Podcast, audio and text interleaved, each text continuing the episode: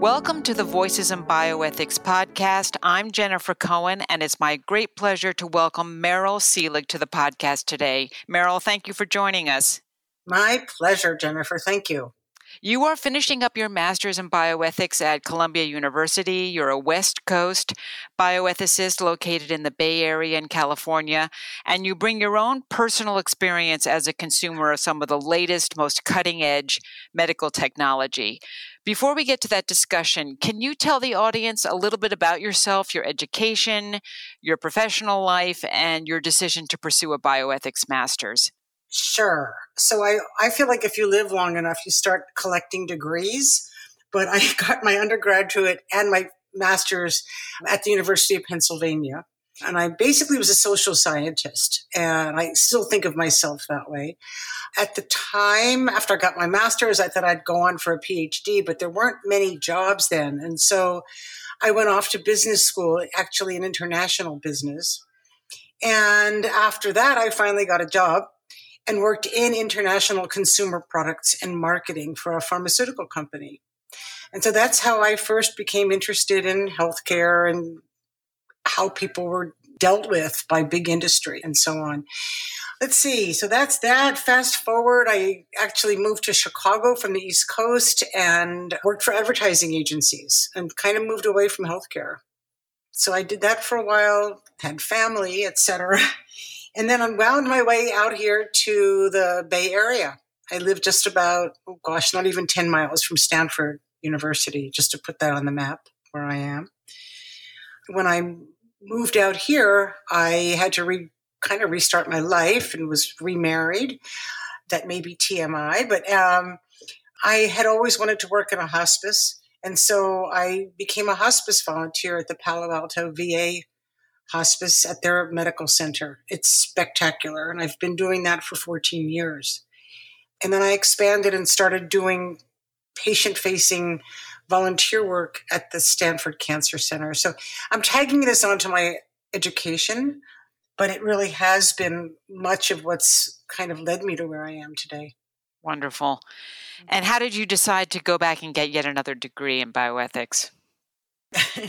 I've always been actually interested in bioethics and much more so, you know, just kind of in the back of my mind because of all those years at hospice and certainly watching how cancer patients move through the process diagnosis multiple treatments you know all the chemo and radiation and surgery and because i was at stanford up until covid started and I could really track patients over years. So I became interested in how people traveled through that system, through the healthcare system, you name it. The funny part, Jennifer, really is that I was carrying a stack of newspapers out to be recycled. And on the very top was an ad on the New York Times for the uh, master's program at Columbia. And that's how I found out about it. It just happened to be on the top of my stack of recycling. So I applied. It was pretty cool. That's a wonderful story. Okay, let's turn to your experience with a novel and incredibly exciting new treatment known by its acronym CAR T therapy. That stands for Chimeric Antigen Receptor T cell therapy, a treatment that's been available for only about five years. Uh-huh. What was this treatment for, and what were the circumstances that led you to be one of the small group of people who have received this treatment? Okay, well, I was diagnosed out of the blue with a form of non Hodgkin lymphoma I was asymptomatic. That was way back in 2009. Five years passed when I became somewhat symptomatic and went through six cycles of chemo. We thought everything was peachy. It wasn't. And again, out of the blue, I felt fine, but just blood tests turned this up.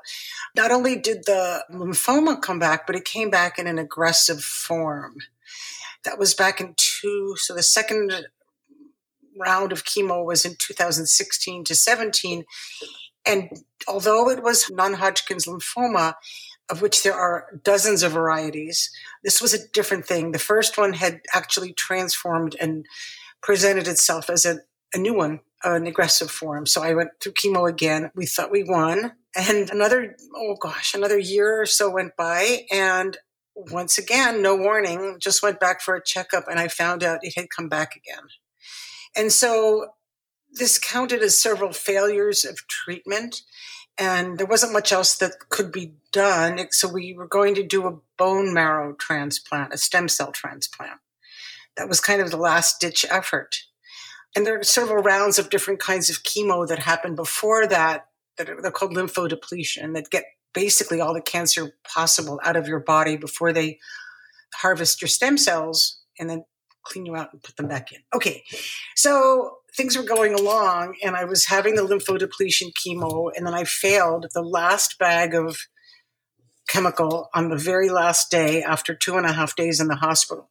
So that avenue closed. And I hope I'm not being too complex about this. It's all seems straightforward to me, but when I recount it, please, Jennifer, tell me if it's too convoluted. So I basically failed the prep for the stem cell transplant. And then we just said, now what? Can't do that. And so they rolled out the possibility of my doing a CAR T. And that's how I ended up there.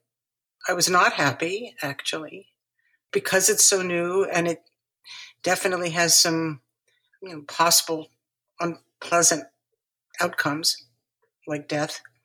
So, yeah, it was a little scary when I realized that this was my last straw. Yeah. So, as you described through your work in hospice and VA, that there are traditional cancer treatments, surgery, radiation, chemo. Then there were these advances in what's called targeted therapies. We just had a, a podcast interview of Dr. David Solit at Memorial Sloan Kettering, who went through this new way, this new paradigm of drugs based on the genetic or molecular makeup of the cancer cell. And the next step seems to be immunotherapy using the patient's own immune system to fight off the cancer. It's really it's really been sort of a mystery for so long as to why our immune system was not able to kill off cancer cells. What was your understanding of how CAR T therapy worked? What did your team tell you? How much of your understanding came from your own research? What did you know going in? Well, I learned a lot from my team. And I have to say that it was quite unusual, but my lymphoma specialist has a joint appointment in cancer cell therapy and stem cell transplant. And so I was fortunate enough to have my same doctor throughout, and he knew my whole history, he'd been treating me for years. And so it just rolled over into cancer cell treatment, into the CAR T, and he was very explicit, very detailed. He knows I'm kind of a info nerd. I like all the details. And so, yes, I learned a great deal from him. My daughter is also very heavily involved in biotech and also cancer treatments. She's a venture capital partner at a, in a firm out here.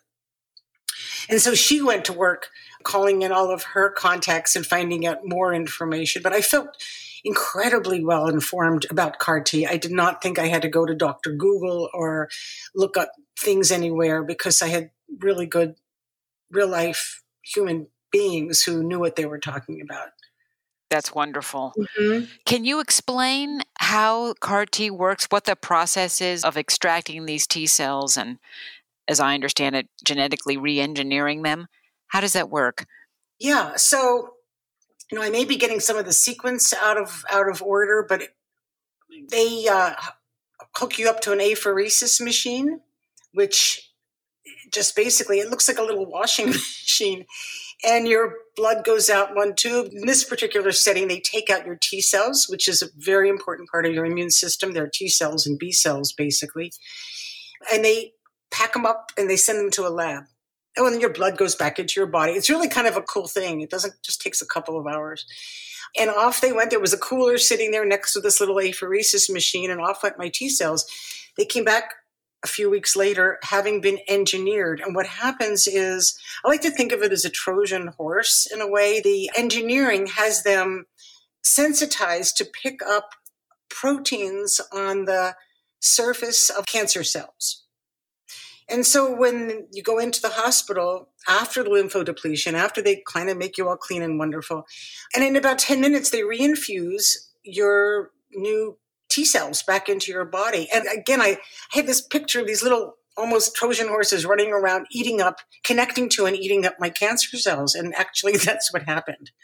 It's so cool. They take your cells who are anyway in for non-cancer people, your T cells go after things that shouldn't be in your body, you know, invaders. And so they prime them, they engineer them to go specifically. In my case, it was CD19 was the protein on the surface of the cancer cells. And now some CAR cells are primed to go after CD22. And I mean, it gets kind of arcane, I suppose, but mine was uh, CD19. And so it happened. And in they went and it worked. That's such a brilliant image of a Trojan horse because, as I understand it, that's one of the incredible aspects of cancer that it can fool your immune system into thinking it is not a danger. And it's sort of waking up these T cells and rearming them to go after them. So it's really a living drug and it's completely unique to each person. Once these cells are re engineered, they can't be used in other people. Is that oh, right? Oh, gosh, not that I not at this point. I mean, they are natural killer cells. They're, they're doing all kinds of work now on other kinds of CARs, this chimeric antigen receptor. So the antigen receptor is what I said that, like the CD19 in my case. So I think they will be trying to use other components in the CAR manner. In fact, I just read this past week, I think they've come up with a CAR T for multiple myeloma which would be spectacular. That's really been a rough disease to treat. And maybe not too far out in the future to be able to engineer T cells to go after solid tumors. That would be just spectacular. So exciting. It is. Mm-hmm. Okay, let's circle back to some of the issues you raised, specifically around consent. So, as you described, this had been a number of years up to this point. How did you approach the issue of giving informed consent to the CAR T. How did that compare to other times you had consented to other sorts of cancer treatment? Gosh, okay, I'm sighing here, Jennifer. well, two things happened. One is just, I guess, funny. When all this came down, which was in the spring of 2019, that's when it all first happened, just about this time in 2019. I was enrolled in class at Columbia, and one of my courses was clinical end of life ethics. And so, you know, the whole semester we were discussing end of life in its various forms and legal aspects and all of the fantastic course, by the way. And just about the time when I was still able to take the classes, we started covering informed consent and advanced directives and proxies and all of this just at the same time that I was going through all of it.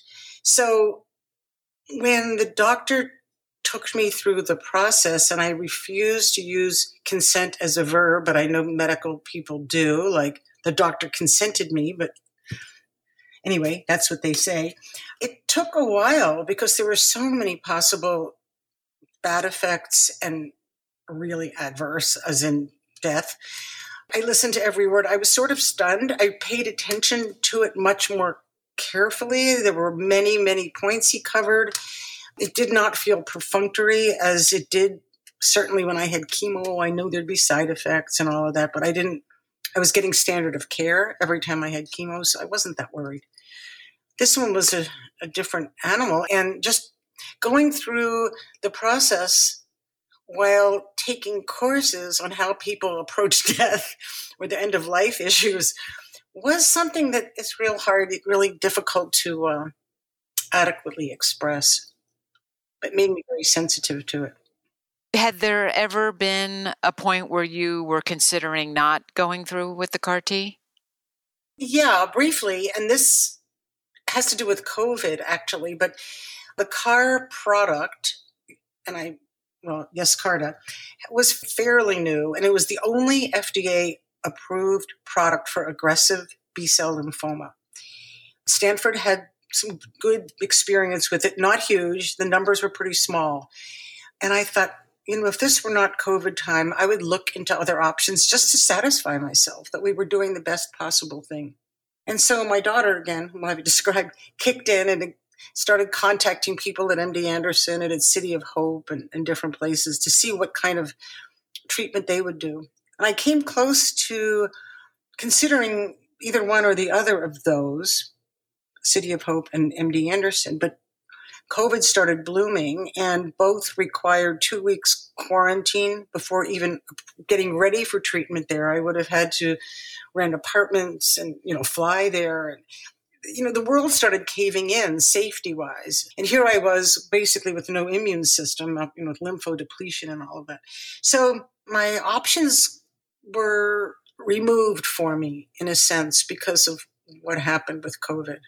I wasn't about to travel. I wasn't about to find an apartment, have my husband move down there with me to get me to and from treatment and stay there actually. So it became a, a logistical impossibility. I mean, it all turned out well, as we know, but uh, yeah, I did not have any other options actually at the time. Okay. And how did the hospital set you up once you were through with the treatments? As you said, you went through lymph depletion and that left you with very little immune system, if any.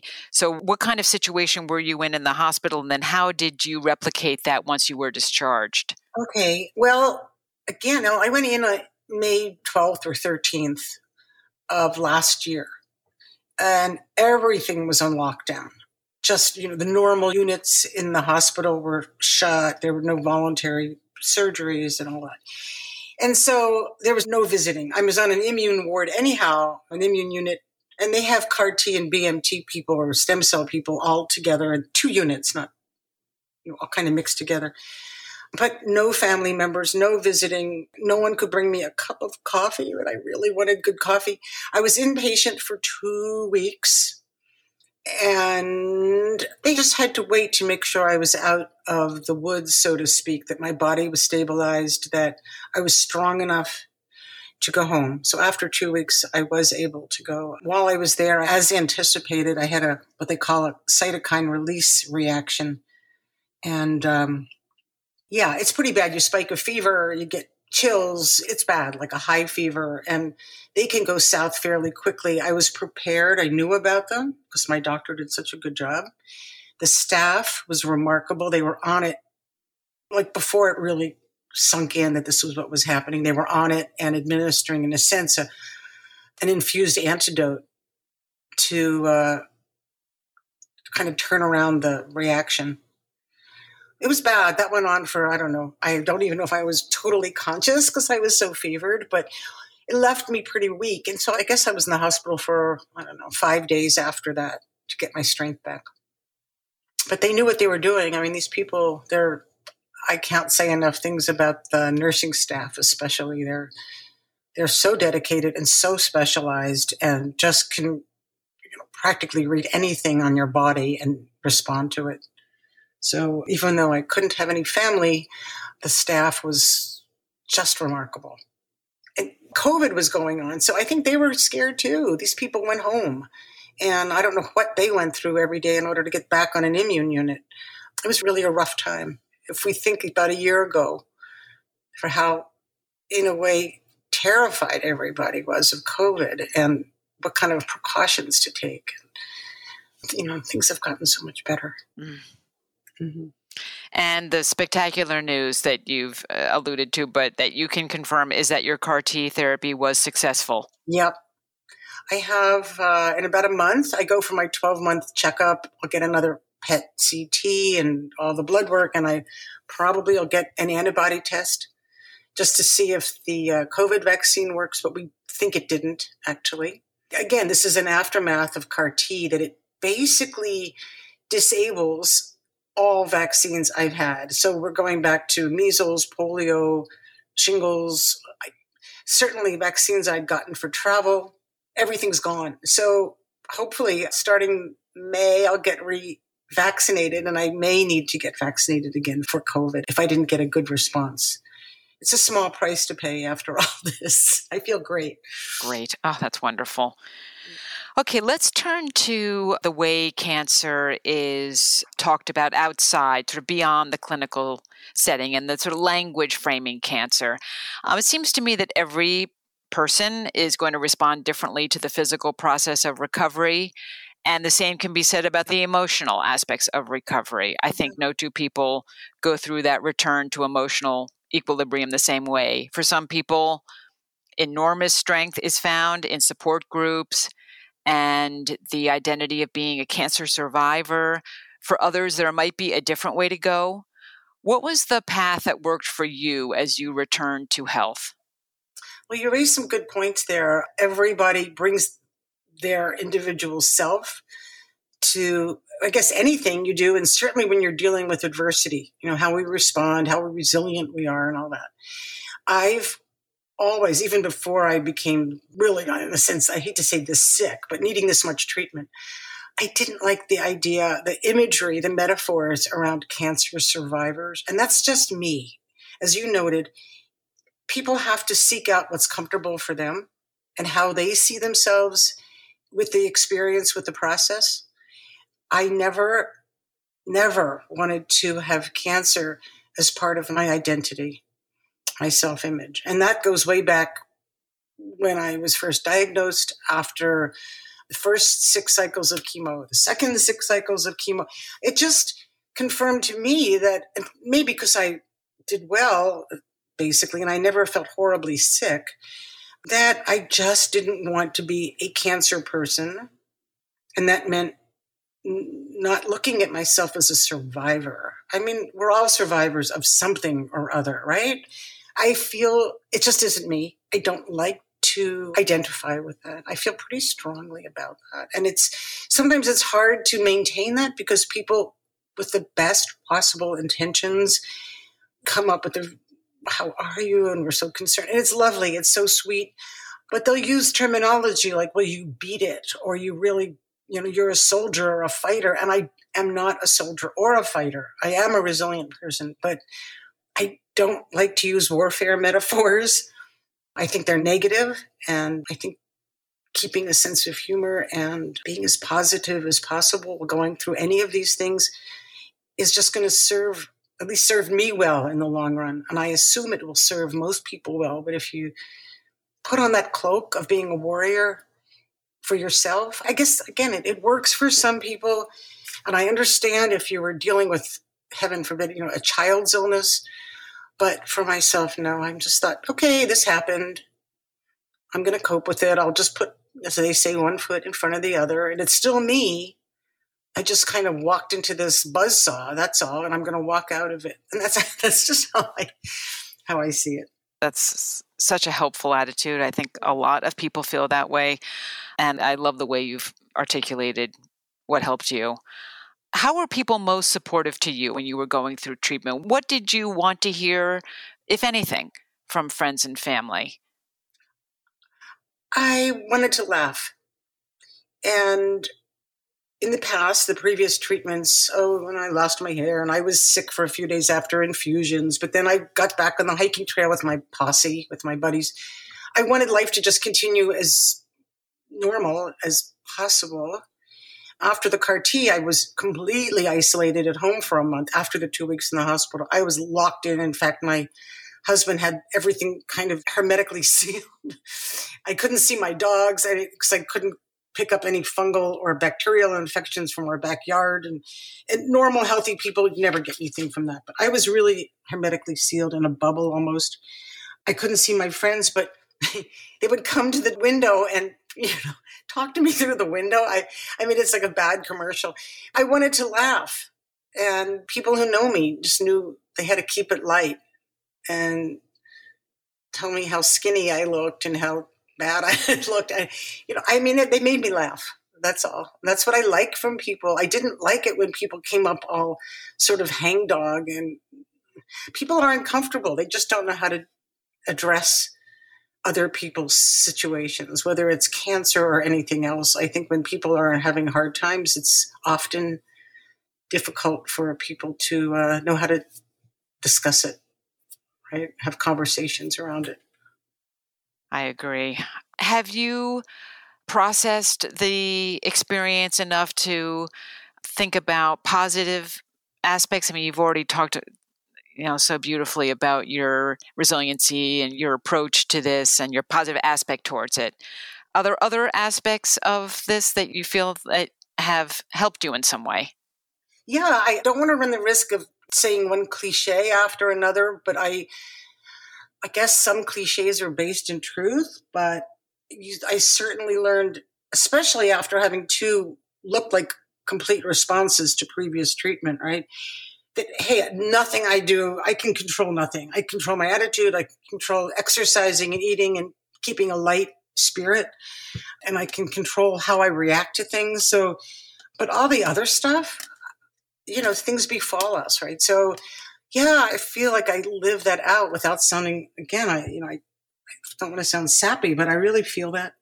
It was a gift. I got a chance to start my life again in a way with a lot of self awareness and more compassion and uh, a lot more medical knowledge than I'd ever thought I'd ever have to acquire. So, yeah, there were there were all kinds of things, and I became so involved with the medical team of every type at Stanford, whether it was the people who put you know lines in and Hickman catheters and different lines, and the nursing staff, the imaging staff, nuclear medicine, all these people, plus the doctors and the um, physicians assistants and you know NP nurses, you name it. I just have such an appreciation for what they do. So much respect for them. I can't even articulate that adequately. So it's been great. I've got to meet all kinds of people I never would have met before. I got to have platinum blonde hair, which I, after it fell out, I had it all bleached, which was super fun. Yeah. Mm. Yeah. I mean, yeah, there if you look at it that way, you get to start over, you get to write your slate, you know, clean your slate a little bit and redo yourself. Get rid of the icky parts if you can. That's terrific. Yeah. So let me ask you now to put on your academic sort of policy bioethics hat on and talk about access. CAR T is new. It's incredibly expensive. The cost is estimated anywhere from three to four hundred thousand dollars to over a million dollars if you add in all of the hospital stays. It's been incredibly lucrative for pharma. Yescarta was developed by Kite Pharmaceuticals that was sold to Gilead for nearly twelve billion dollars. Have you thought about how CAR T can be made more accessible, how it can be paid for. I don't believe all insurance companies cover it at this point, but how can more people have access to these types of cutting edge treatments?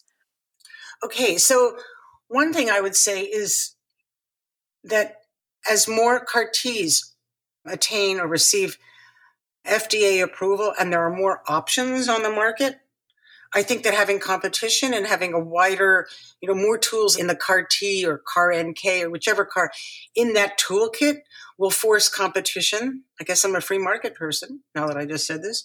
And I mean, when I did Yescarta, there was no other choice. I would have had to have gone into a trial. I already described how that kind of got shut down because of COVID. And so, yeah, I really, really advocate for more and more immunotherapy and cancer cell therapy research. Just because of that, as it becomes more widespread, the price has to go down, I would hope. I'm on Medicare, so although it's not free, I did not get the full impact of what I'm sure it's in the millions. I seriously, Jennifer, when I see other statements for just for chemo that I've had and for, you know, having lines placed or scans I'm sure it's in the millions and it's not a good thing.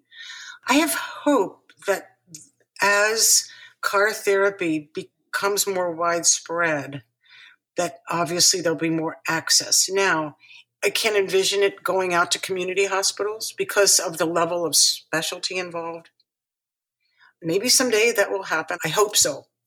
But, you know, the next 10 years, I can't see it going much beyond teaching hospitals, university academic hospitals, and maybe some if there are well places like MD Anderson, you know, cancer special, Dana Farber, City of Hope, those kinds of places, right?